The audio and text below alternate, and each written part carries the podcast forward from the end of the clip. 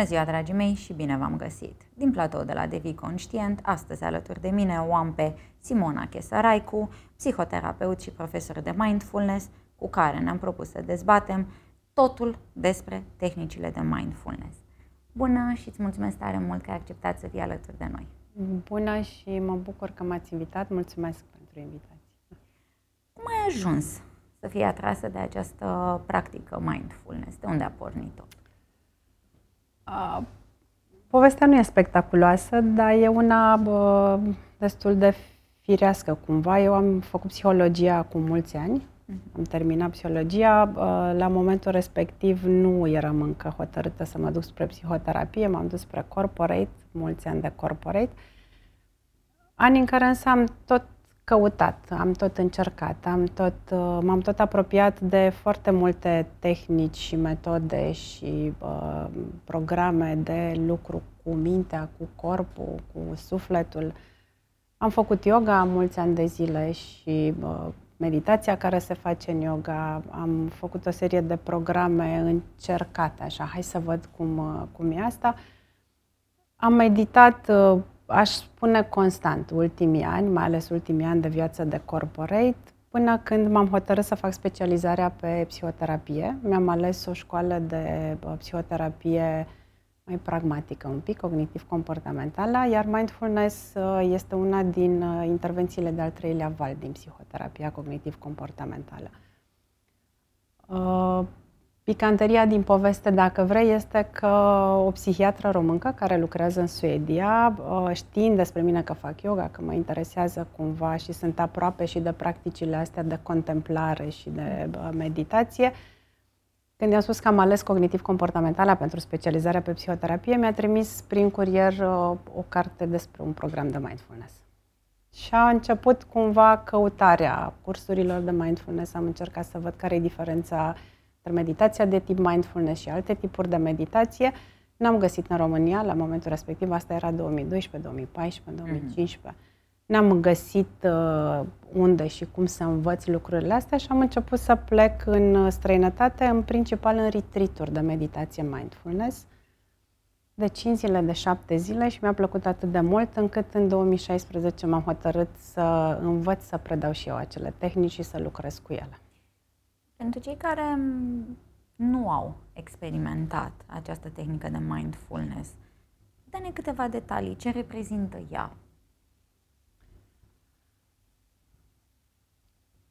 Cea mai faină uh, definiție pe care am găsit-o eu până acum, în toți anii ăștia de când uh, învăț sau lucrez cu tehnicile de mindfulness, este un mod de a fi în armonie cu tine, cu cei din jur și cu viața nu este definiția operațională tehnică, dar mie asta îmi place cel mai mult. Este acele, sunt acele aspecte, acele metode, acele exerciții, acele practici, oricum le-am numit, care te ajută, practicate constant, să fii în armonie cu tine, cu ceilalți, cu viața, cu dificultățile, cu bucuriile, cu ce, cu ce se întâmplă.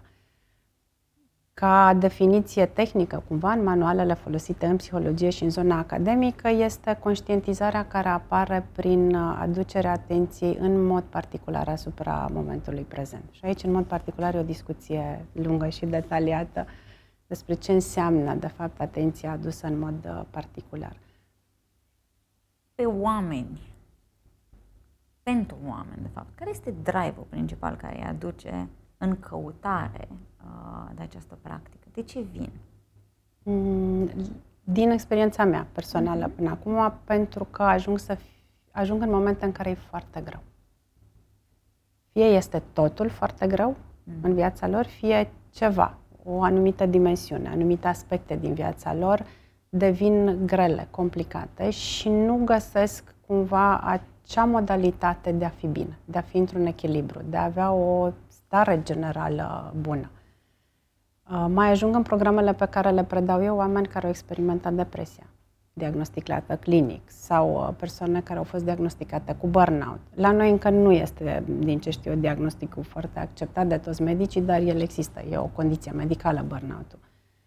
Uh, persoane care au încercat multe alte metode de a rezolva diverse probleme, diverse dileme pe care le au și care au funcționat mai mult sau mai puțin și vin și încearcă și asta. Tehnicile de mindfulness includ și tehnicile de respirație? Știu că în meditație oarecum... Medi- mindfulness sau antrenamentul de tip mindfulness. Ajungem la acea conștientizare prin meditație. Uh-huh. Asta, asta e procesul sau mecanismul. Meditația pe care o folosim este meditația de tip insight meditation. Okay. Nu știu cum să o traduc în limba română. Așa e, ăsta e numele ei, internațional recunoscut. Nu folosim tehnici de respirație în acest, în acest, acest tip de meditație, mm. însă uh, ce presupune această meditație este focalizarea atenției, de exemplu. Unul din aspectele acestei meditații este focalizarea atenției. O facem pe respirație, de foarte multe ori. Ancora pe care ne antrenăm atenția este respirația, dar nu lucrăm respirația. Adică nu modificăm, nu o facem uh, mai profundă, nu, nu lucrăm tehnici de respirație ca atare. Învățăm să observăm și să simțim propria respirație care curge firesc natural, așa cum, uh, cum e ea. Ca să practici mindfulness, ai nevoie de un instructor, de un profesor, bănuiesc. Cum se apucă oamenii de aceste tehnici și dacă le pot continua în viața lor de unii singuri și care este beneficiul acestei tehnici în final? Aș începe cu ultima parte a întrebării, că îmi place cel mai mult. Beneficiu... Poți, poți să răspunzi aleator. Cum simți tu?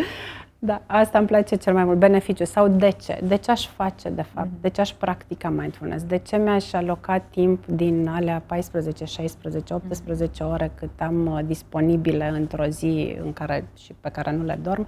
De ce aș aloca unor practici uh, mindfulness? Pentru că uh, overall ajung să fii mai bine ajungi să fii mai bine cu tine, în primul rând. Ajungi să te cunoști foarte bine, ajungi în contact cu tine. Da?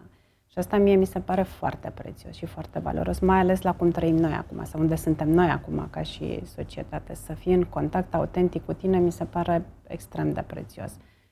Va fi mai ușor totul. Da? Nu o să fie o fericire absolută sau nu o să dispară problemele pragmatice, felul în care însă treci prin problemele astea se schimbă.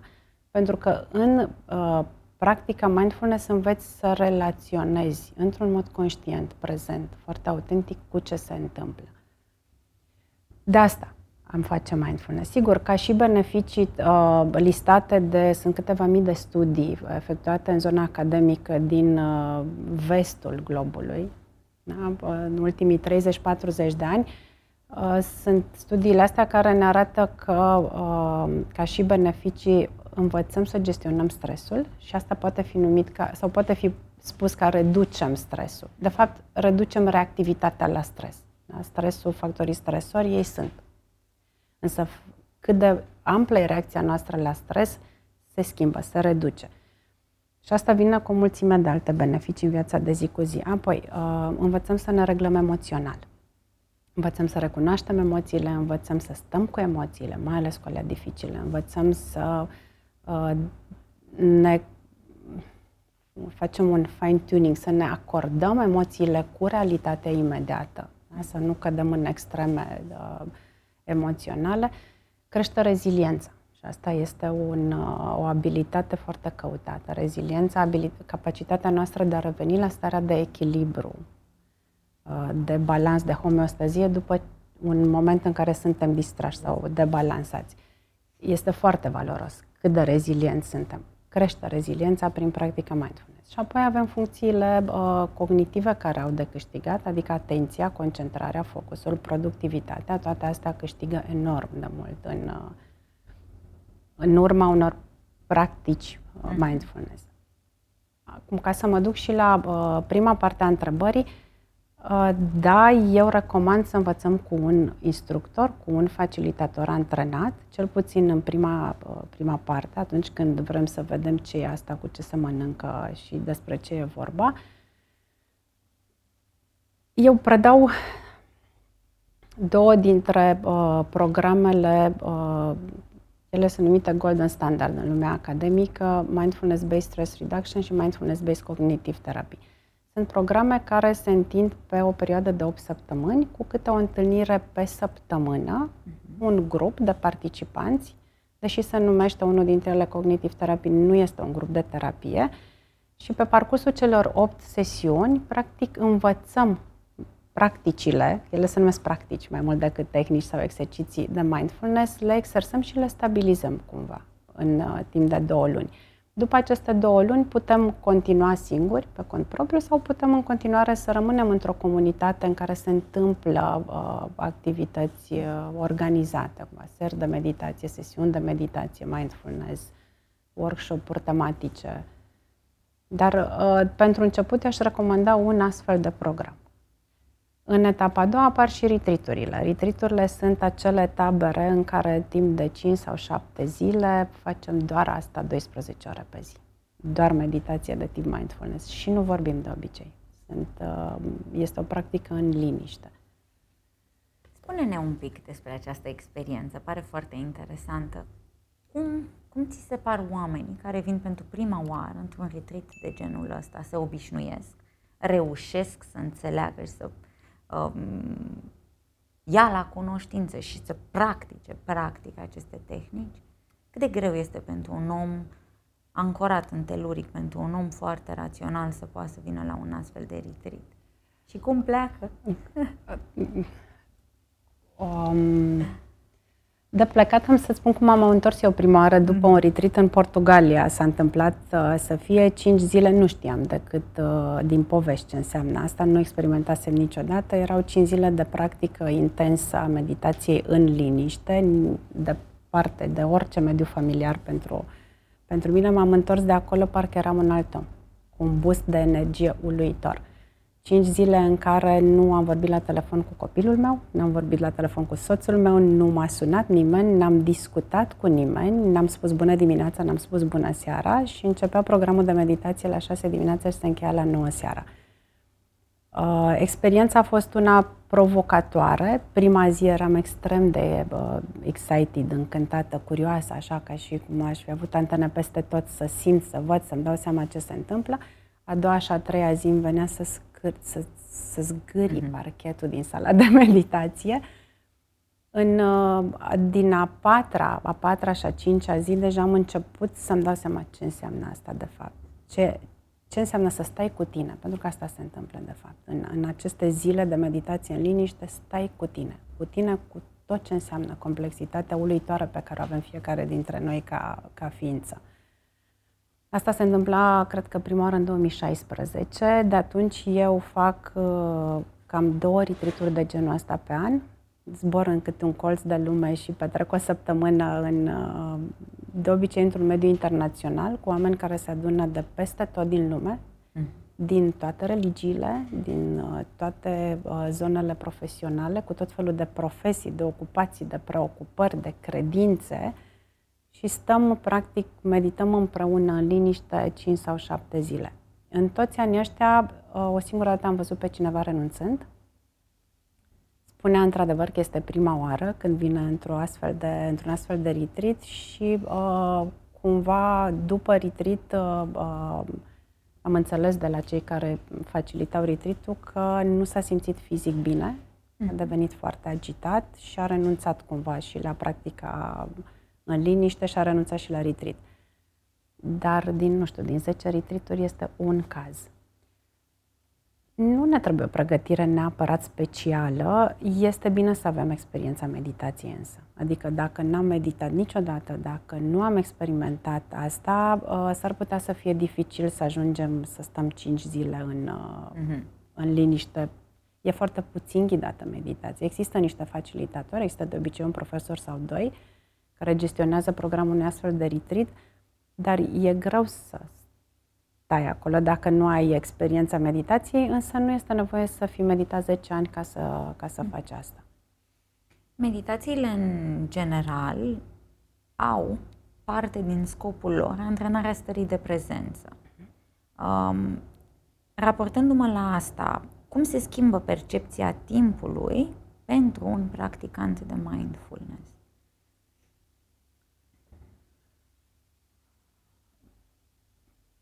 Pentru mine nu... Mi se pare că am mai mult timp. Mm-hmm.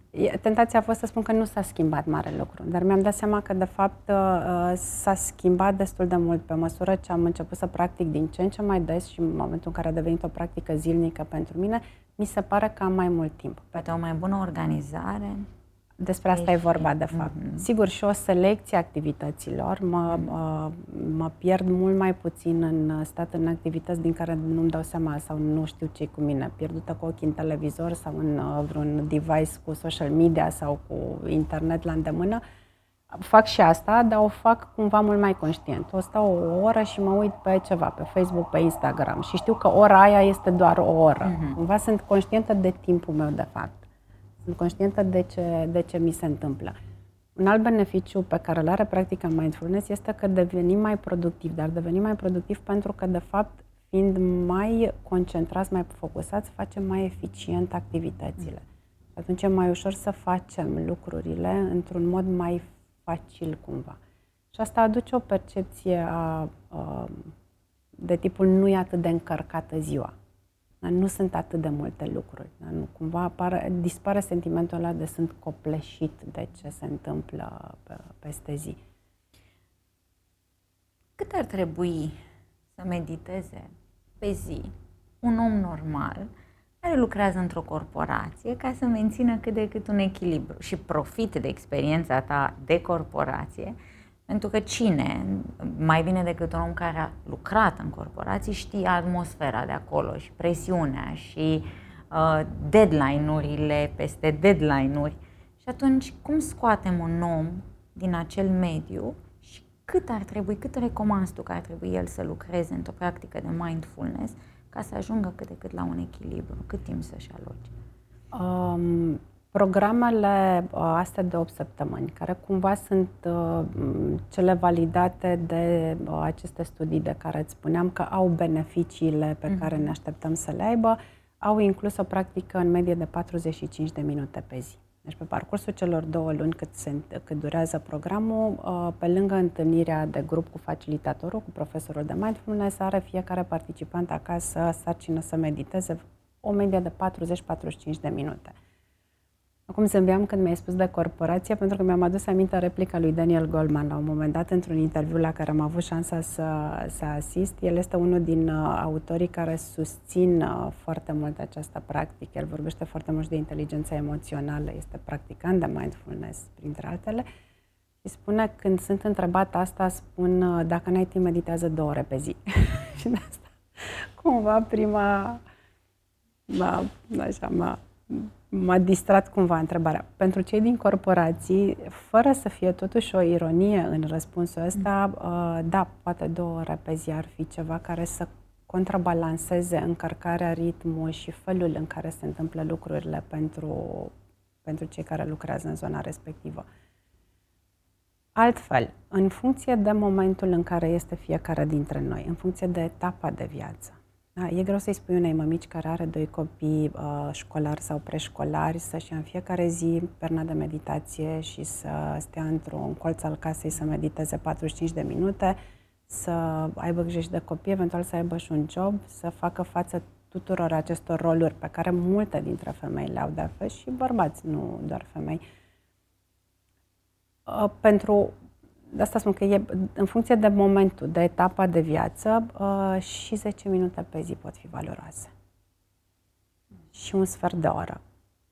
Ca medie, uh, eu cred din experiența personală că o jumătate de oră este, uh, face diferența sau se simte. Dacă eu îmi găsesc în fiecare zi jumătate de oră în care să fac o practică formală, mm pentru că putem vorbi în mindfulness de mai multe tipuri de a ne antrena atenția conștientă. Avem uh, practicile formale, sunt meditațiile care sunt preluate din budism, de altfel, și vorbim și de practici informale.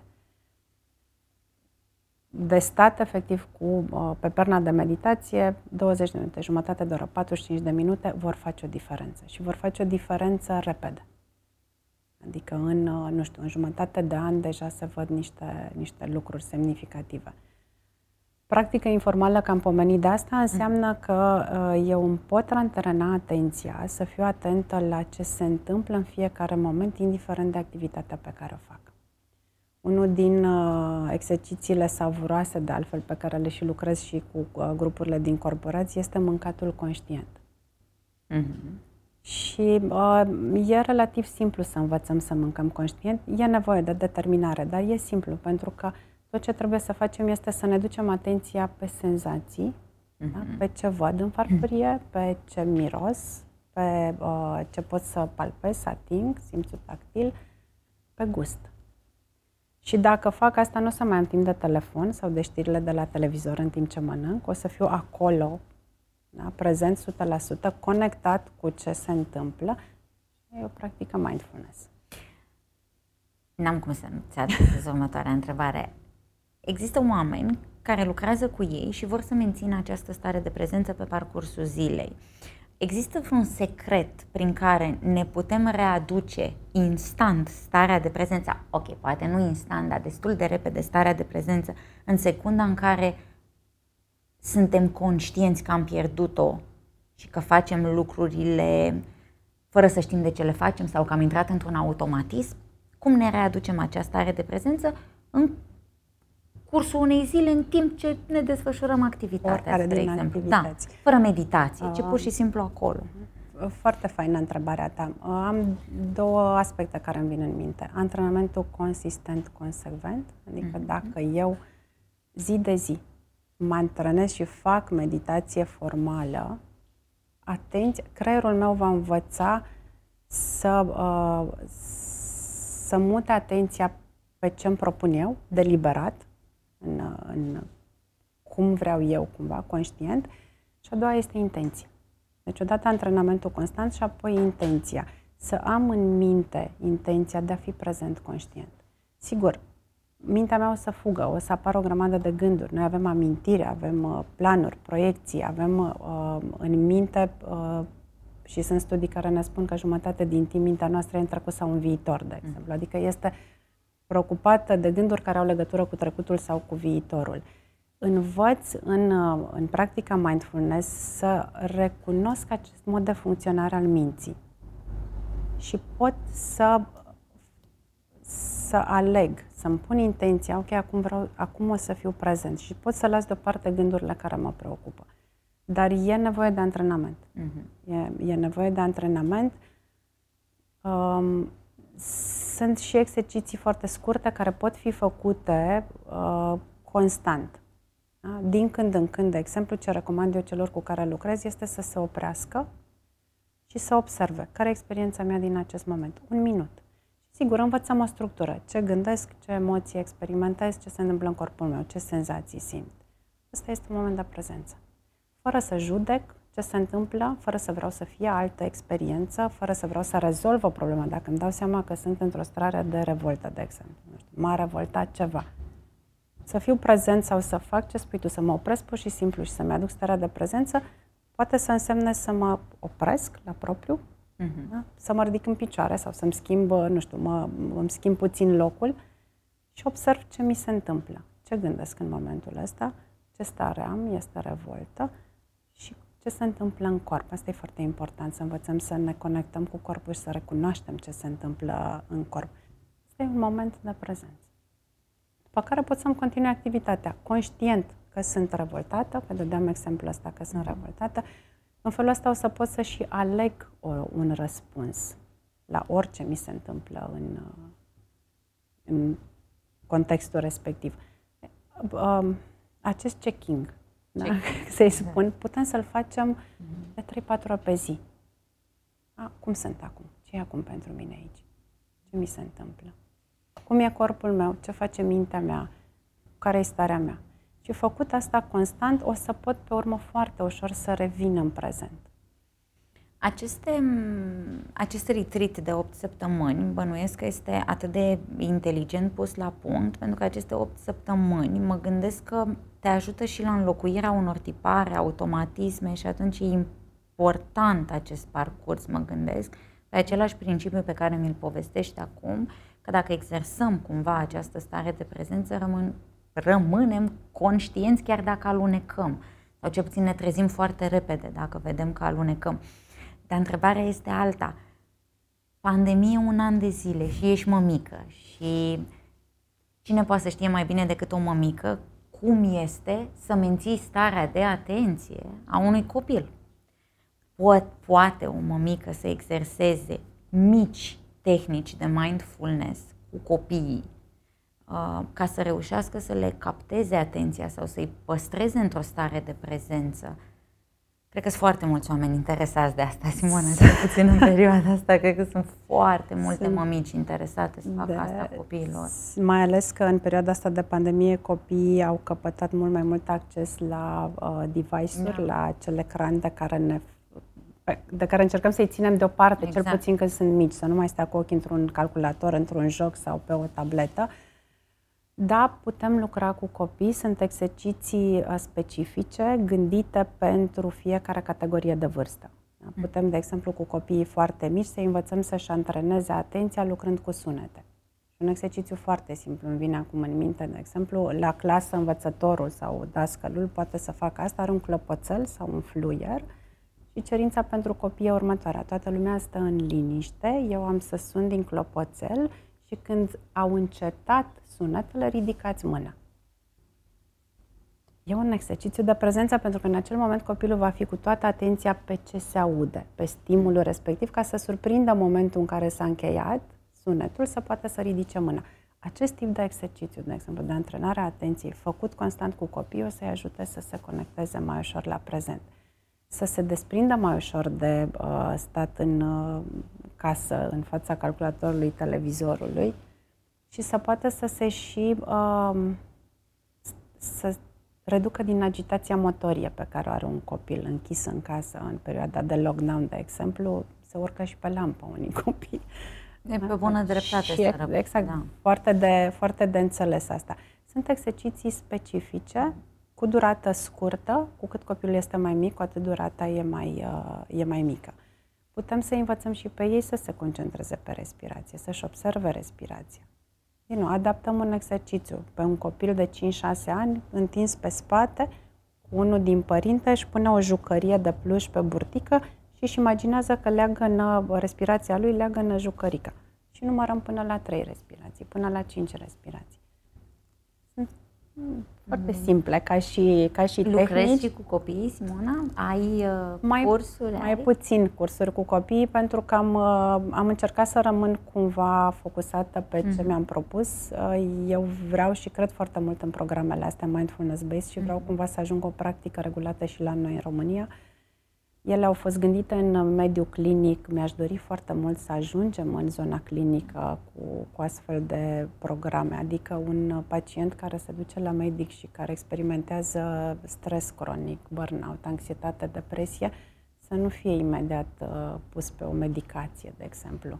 Să poată să aibă ca și opțiune și un program mindfulness care să-l învețe cum să-și gestioneze stările astea și ce să facă. Și atunci am rămas focusată pe aceste programe pentru adulți. Există programe speciale pentru copii. Nu știu, poate mai încolo, mai uh, în câțiva ani să mă duc și spre asta. Uh, am lucrat cu două cazuri de copii diagnosticați cu ADHD. Mm. Am lucrat în uh, sesiuni individuale și am învățat și pe ei și pe părinți câteva din tehnicile astea. Dar atât. Cam, ai menționat um, sindromul de burnout sau depresie. Um, recomanzi o persoană uh, cu stări de depresie să încerce prima oară tehnici de mindfulness înainte de a merge și a primi un diagnostic uh, ce necesită medicamentație, căci odată ajuns la doctor pe diagnostice de genul acesta, de regulă se primește medicamentație. Se merge pe medicație. Uh, dacă vorbim de uh, o depresie severă, în episod acut, nu. Adică, dacă persoana respectivă este într-o stare uh, destul de uh, rea, ca să spun așa. O, lipsa de bucurie de viață sunt sigură că vin oameni la tine care nu mai găsesc motiv pentru care să trăiască sau nu-și mai găsesc bucurii. În fapt au de toate, dar întrebați de ce nu sunt fericiți, îți vor spune pur și simplu pentru că nu mai găsesc bucurie în nimic. Și nu mai au energie și E, ca să avem un diagnostic de depresie severă, trebuie îndeplinită mai multe condiții. Mm. Este un set de, diagno- de simptome descrise, mă rog, în uh, DSM, de exemplu, este folosit ca și clasificarea uh, afecțiunilor uh, psihiatrice. Uh, dacă nu, este, dacă nu îndeplinește o persoană toate criteriile de episod depresiv acut, acolo de obicei cei din jurul lor, uh, acelei persoane se, uh, se alarmează și îl direcționează către un medic. Dacă nu, este, nu sunt atât de intense aceste simptome, atunci da. Atunci cu toată uh, încrederea le recomand să încerce și asta. Uh-huh. Nu este panacea universal practica mindfulness, dar poate ajuta enorm de mult. Poate enorm. și preveni Recăderea în depresie? Practicăm. Sigur că da. Sigur. Mindfulness-Based Cognitive Therapy, unul din programele pe care le predau eu, a fost construit și gândit să prevină recăderea în depresie a celor care au experimentat deja un episod, cel puțin. Ia, și uh, programul are uh, practicile mindfulness, practic pacientul respectiv învață tot ce înseamnă practică mindfulness și dacă păstrează în viața lui această rutină de a face meditațiile de tip mindfulness, 52% dintre ei nu mai recad niciodată în episod depresiv, ceea ce este o rată de reușită da. uriașă, comparabilă cu orice altă terapie sau metodă de tratament pentru depresie. Și cealaltă tehnică, mindfulness-based stress reduction, am găsit uh, este, și despre ea. Da, este primul program uh-huh. prin care uh, cumva meditația preluată din budism a ajuns în zona academică și în lumea medicală din Occident. Uh, undeva în anii 70, o mână de medici și specialiști neurobiologi din, uh, din Statele Unite, practicanții ei înșiși de budism și de meditație budistă, și-au propus să vadă dacă, într-adevăr, aceste practici atât de vechi și atât de valorizate în uh, partea de est a globului, chiar sunt, uh, sunt eficiente. Și au creat acest program care se numește Mindfulness Based Stress Reduction pentru a îmbunătăți calitatea vieții pacienților cu afecțiuni cronice. Asta a fost motivul pentru care au, a apărut acest program la clinica de reducere a stresului a Universității Massachusetts. Și au zis, hai să vedem. Cât timp are nevoie creierul să uh, învețe niște lucruri, să le fixeze, apropo de ce spuneai mm-hmm. tu mai devreme, da, 8 săptămâni ne ajung practic să uh, recreăm un obicei în creier sau creierul să recreeze, să creeze niște uh, conexiuni care să-mi dea posibilitatea să am acest, această rutină, să fie un obicei și să-l și stabilizeze cumva și să vedem, de fapt, dacă acești pacienți diagnosticați cu afecțiuni cronice se schimbă ceva. Uh, budismul spune așa, există suferință dar există și o cale de a ieși din suferință. Și practic asta a fost cumva um,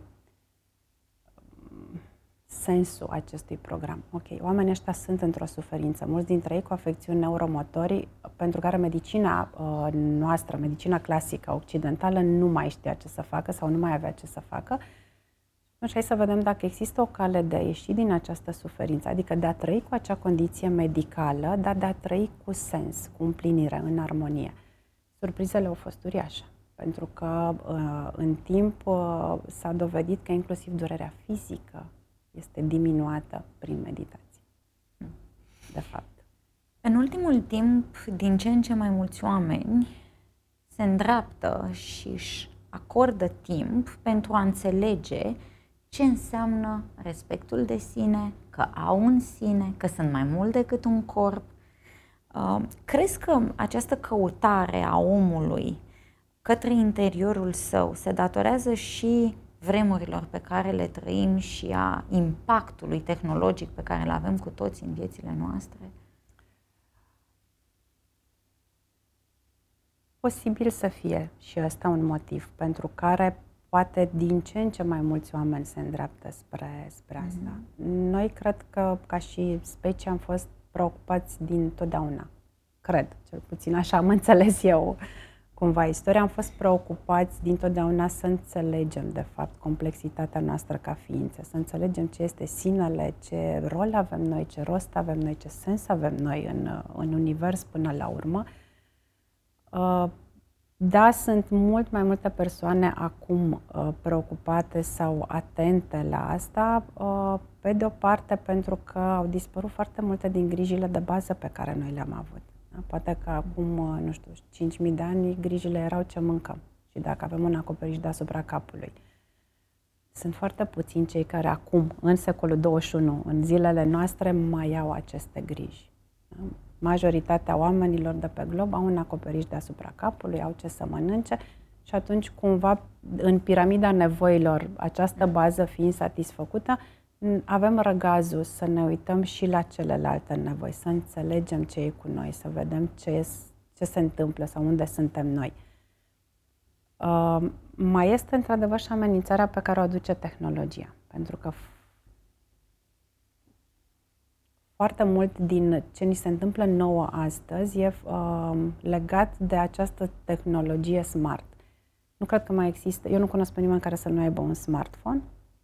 Smartphone vine la pachet cu acces la informație, cu foarte multă informație, foarte variată, foarte rapid schimbată, care ne fură foarte mult din, uh, din contactul cu noi înșine, de fapt.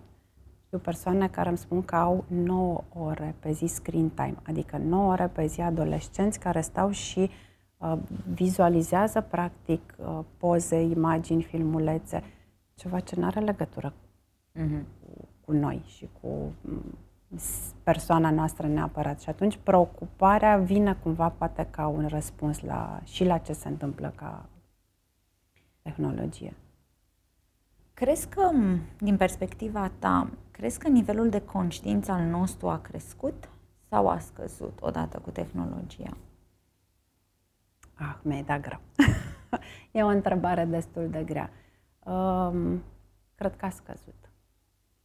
Asta e strict părere personală, mm-hmm. nu, am, nu am în spate nici studii, nici statistici, sau nu le știu eu, dar uh, cred că a scăzut, pentru că e uh, dacă, nu știu, când eram eu copil, de exemplu, nici măcar la televizor nu aveam la ce să ne uităm 3-4 ore pe seară. Era un program uh, în România până în anii 90 de două ore seara la televizor, dintre care din alea două ore, cred că era jumătate de oră ceva la care puteai să, să te uiți și aveam mult mai mult timp de stat cu noi de uh, petrecut în natură, de stat uh, și făcut activități afară sau unii cu alții, în familie, cu copiii, cu părinți, cu comunitatea în care trăiam. Acum putem să stăm conectați la un telefon și să vedem cantități uriașe de informație, probabil ani întregi. Și să nu mai fie nevoie să, să fim, de fapt, conștienți de ce se întâmplă cu adevărat. Din perspectiva ta, ce înseamnă până la urmă a fi un om conștient sau a-ți crește nivelul de conștiință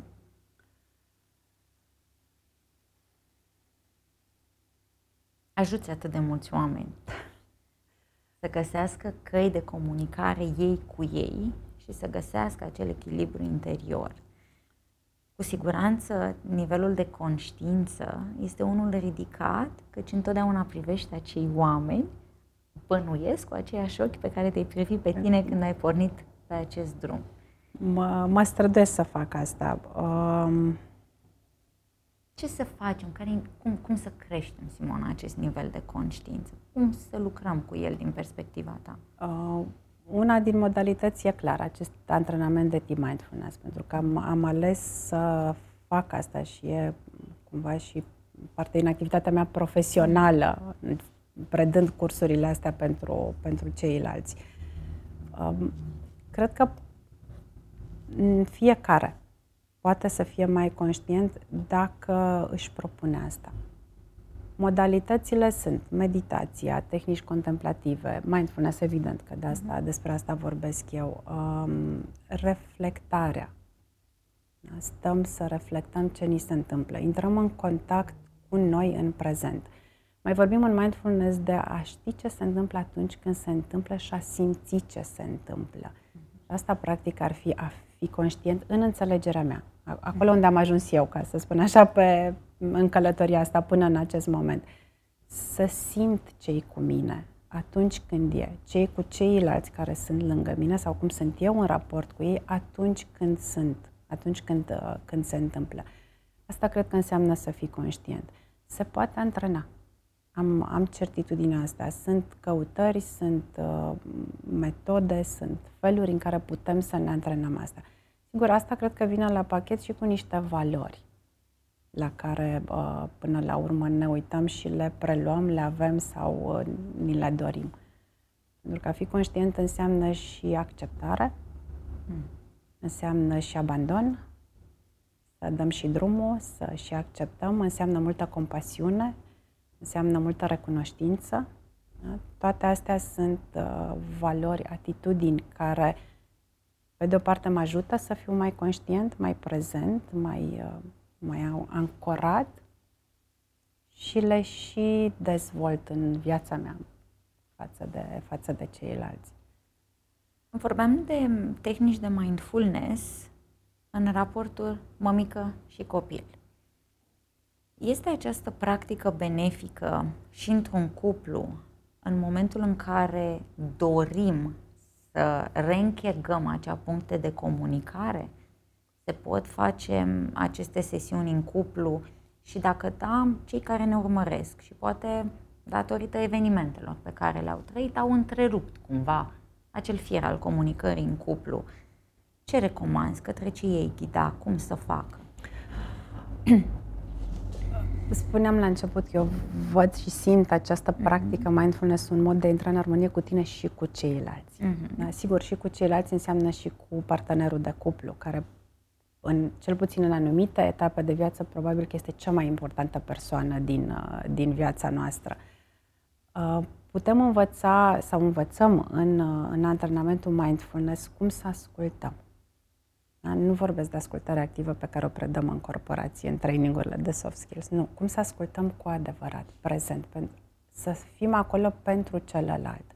Adică atunci când celălalt îmi spune ceva, îmi transmite ceva, să fiu cu toată atenția la ce îți transmite el, nu la ce interpretez eu, nu la ce gânduri mi-aduce mie ce îmi spune el, nu la ce trezește ca și reacție în mine, nu să repar sau să uh, fixit în engleză, uh-huh. să uh, vin corectez repede, să corectez da. ceva, uh-huh. pur și simplu să fiu acolo, să-l ascult ca să-l văd acolo unde e el, să-l întâlnesc acolo unde e el. Dacă un cuplu reușește să găsească acest spațiu pentru ei doi, au toate șansele, dacă au avut ceva sau dacă au ceva, simt ceva unul pentru celălalt, să repare orice dificultate apare pe, pe parcurs. Să învețe să stea unul cu celălalt, să învețe să-și conțină emoțiile unul celuilalt, să învețe să aibă îngăduință, răbdare, blândețe față de celălalt. Toate astea se învață în antrenamentul mindfulness și sigur susțin cuplu și le ajută. Este... Asta chiar e o recomandare și o idee pentru cei care ne urmăresc și personal pentru mine face foarte mult sens. Ideea asta de retreat de 8 săptămâni în cuplu. Eu cred că a, există capacitatea în momentul în care, mai ales că se lucrează în doi, că mai intervine și o altă că, uh, problemă într-un cuplu, când unul din parteneri este deschis în căutarea către sine și celălalt partener este reticent. Și aici mai am o întrebare. Cum facem să ne convingem partenerul să se deschidă fără să creăm presiuni și fără să rupem relația doar pentru că nu este, să spunem, deschis către aceste practici?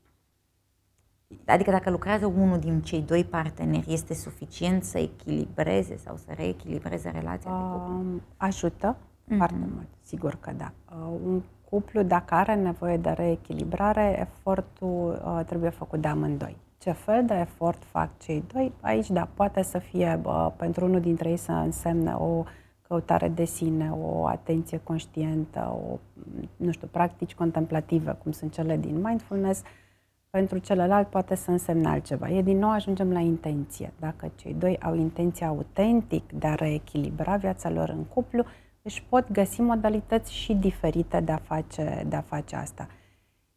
Eu sunt absolut sigură că uh, dacă doi oameni învață să stea unul cu celălalt și învață să realizeze când proiectează pe celălalt, învață să-și recunoască rănile, experiențele, traumele, uh, trăirile, da? sau mai pragmatic un pic, învață să facă diferența între cum gândesc eu și cum gândește celălalt, ce îmi transmite celălalt, ce primesc eu de fapt, și astea toate le antrenăm în programele mindfulness, cuplul respectiv are șanse să, să ajungă în echilibru. Sigur, dacă amândoi au cumva uh, apetit pentru genul ăsta de practici, mi se pare, mi-aș permite să zic dumnezeesc, să poți să stai 5 zile pe o pernă de meditație cu partenerul tău fără să vorbești și să vezi atunci ce simți, de fapt. Pentru că într-un astfel de retreat, de exemplu, de 5 zile în liniște, ajungi să simți sala eu prima oară când am fost am întrebat la sfârșit ce s-a întâmplat în sala asta. Noi n-am vorbit unii cu ceilalți, noi nu ne-am comunicat, nu ne-am spus povești de viață, nu ne-am,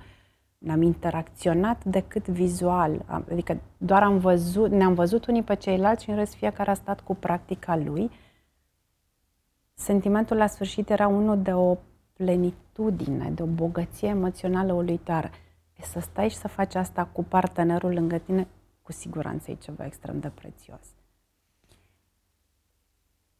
La propriu, această practică de mindfulness um, se bazează în primul rând pe intenție, cuprinde tehnici de vizualizare, cuprinde momente în care noi ne imaginăm în interiorul nostru un punct pe care ne concentrăm ca să ne facem un profile picture în ce ne așteaptă dacă ne așezăm pentru prima oară în fund pe o pernă de meditație și suntem deschiși să încercăm aceste practici.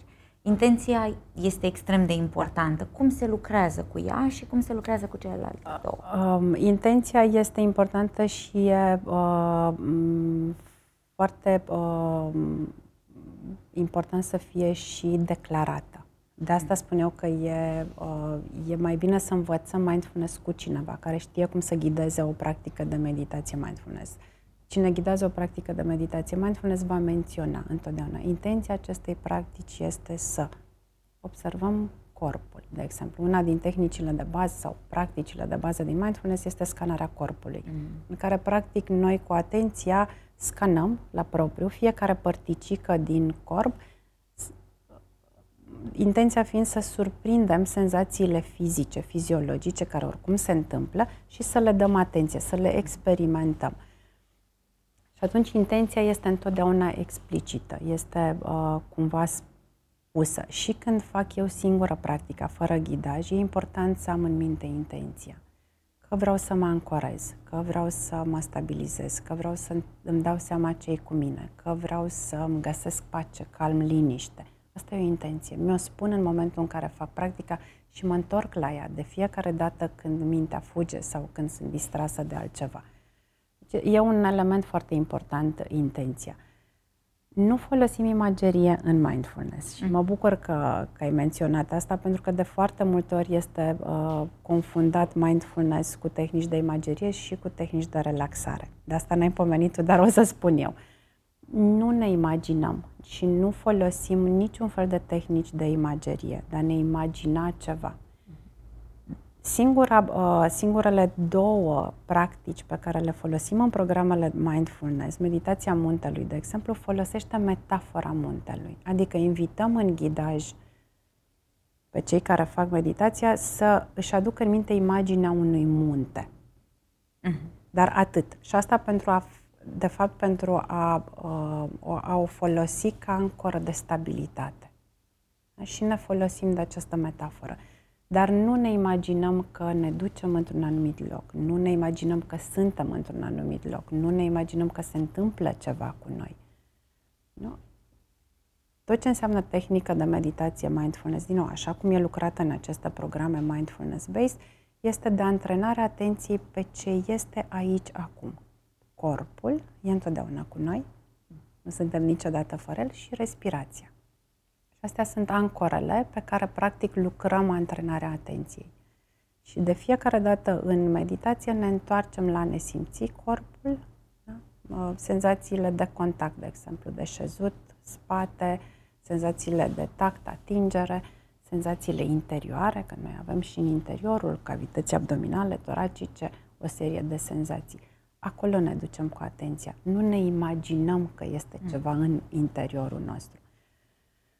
Așa sunt uh, tehnici, așa sunt construite uh-huh. aceste, aceste tehnici.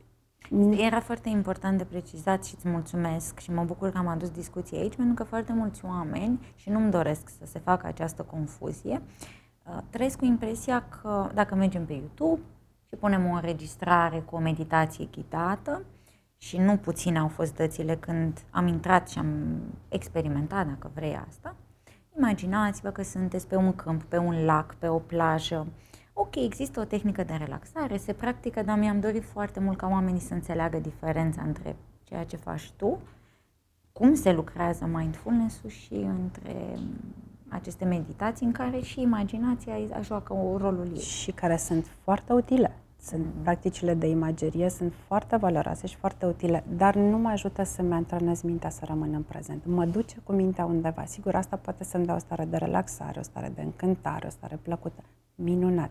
Dar nu este mindfulness, este altceva. Uh, nu, nu lucrăm nicio tehnică de relaxare în mindfulness. Mm-hmm. Nici una din practicile pe care le facem nu au ca scop să obțină o relaxare profundă a corpului, de exemplu. Sigur, Poate părea paradoxal, de foarte multe ori cei care vin și practică și fac uh, cursurile cu mine spun mă simt mult mai relaxat. Deși eu n-am pronunțat în niciun ghidaj cuvântul ne relaxăm, ne lăsăm corpul moale sau mă, există o serie de ghidaje. Deși nu facem o tehnică de relaxare, meditația prin pacea și stabilitatea interioară pe care o aduce, de fapt, mă relaxează. Mă stabilizează, mi-aduce calmul, de fapt aia e relaxarea pe care o resimțim după mindfulness sau în mindfulness. De asta nu folosim imagerie. Uh-huh. Învățăm, practic, să ne stabilizăm, inclusiv agitația interioară, agitația motorie, de foarte multe ori, prin a mă întoarce din nou și din nou și a mă ancora în corp, în moment, în respirație, de fiecare dată. Nu facem meditații pe fond muzica, pe fundal muzical, de exemplu, în mindfulness nicăieri în toți anii ăștia de când fac eu, nu mi s-a întâmplat să meditez pe muzică. Mai avem, uh, tehni- mai avem uh, uh, practici în care învățăm să preluăm și să percepem ce se întâmplă în jur și atunci folosim, de exemplu, vizual, ne uităm la ce este în jur. Dar ne uităm explorativ, cu curiozitate. Mă uit la okay, ce este în sala în care sunt, ce este, nu știu, în natură dacă mă duc mă uit ca să primesc informația respectivă pe canal uh, vizual, senzorial.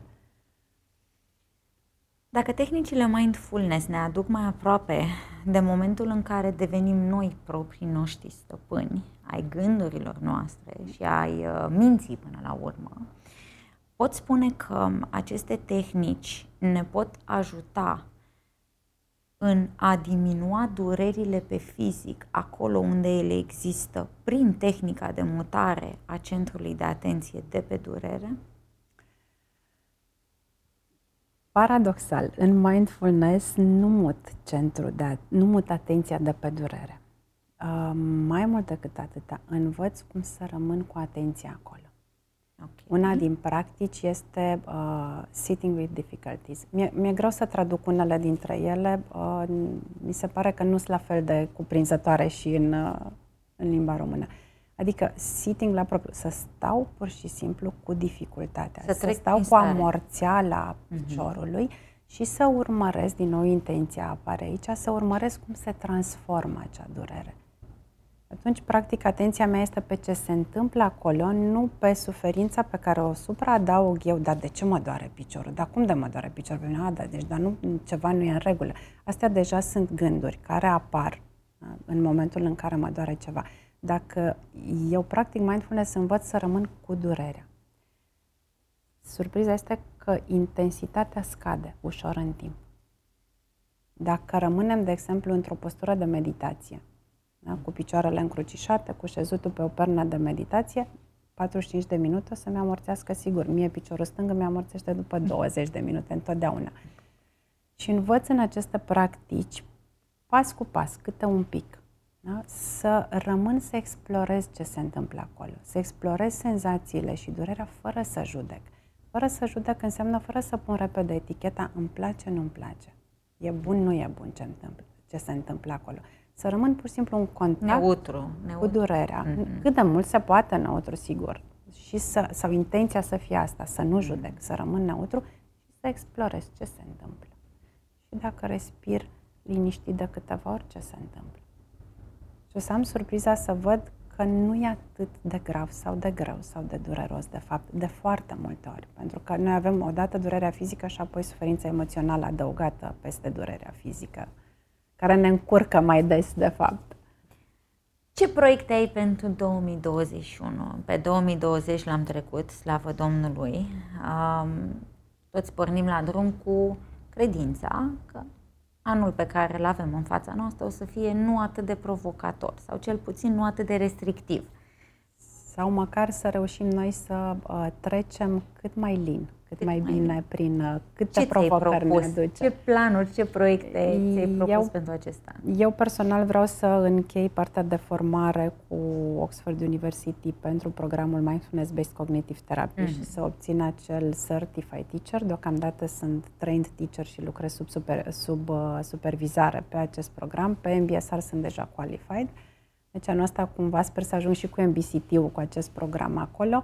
Îmi doresc foarte mult să reușesc să aduc cât mai aproape de cât de multă lume pot eu uh, programele astea și să reușesc să-i, uh, să fac pe oameni măcar să se deschidă către astfel de metode și de, de tehnici, să, să se oprească puțin și să se întrebe, ok, mă poate ajuta cu ceva, să să le stârnesc curiozitatea, ca să spun așa. Și să fie deschiși ca să poată simți fiecare schimbarea pe care da. o poate avea. Da, zilele trecute mă scria una din uh, participantele la ultimul program MBCT pe care l-am rulat anul trecut. Este psiholog și instructor de yoga, pot să mărturisesc asta, că nu-i dau numele.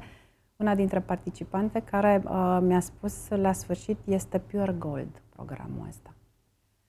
Este ceva ce îți aduce foarte multe instrumente la îndemână și foarte multe lucruri pe care să te poți sprijini când, uh, când ai nevoie și când ajungi într-o zonă în care nu mai știi cum sau nu mai știi ce să, ce să faci. Sigur, este ceva din ce putem face. Da? Este ca și cum am avea o umbrelă și este doar o parte uh, cu ce vine mindfulness, dar este, chiar cred că este pure gold ce, ce aduce. Și asta mi-aș dori, să pot încet, încet să ajung la cât mai multă lume. Cu Ai grupe asta. formate? Ai stabilit deja un prim retreat sau o primă grupă? Um, Se mai pot înscrie oamenii? Da, acum? pe simonachesaraicu.ro uh, în câteva zile o să fie calendarul afișat pe jumătate de an cu programele pe care le fac pe Facebook, pe Instagram, pe toate mediile de social media pe care le putem folosi, pe LinkedIn, iarăși apar Următorul program va fi din 13 martie, cu marțea parcă e 13, cu întâlniri o dată pe săptămână. Sper să aduc unul dintre profesorii seniori care a implementat MBSR-ul pe coasta de vest a Statelor Unite și să facă în iarnă să faciliteze un retreat în liniște în România. Este în pregătire proiectul, sper să ne lase pandemia, este singura piedică pe care o avem și să putem să facem și în România genul ăsta de retreat de practic în liniște intensă de 5 sau 7, sau 7 zile. Apropo de proiecte, și asta este pe lista de, de proiecte. Mai am uh, MBSR-ul pentru psihologi, pe care urmează să-l rulez ca și program acreditat de Colegiul Psihologilor. Am lucrat cu colegii psihologi din MAPN. Anul cu 2 ani am reușit să fac programul ăsta cu ei. Este protocol de intervenție în stres și pentru cadrele militare în, în o grămadă de locuri.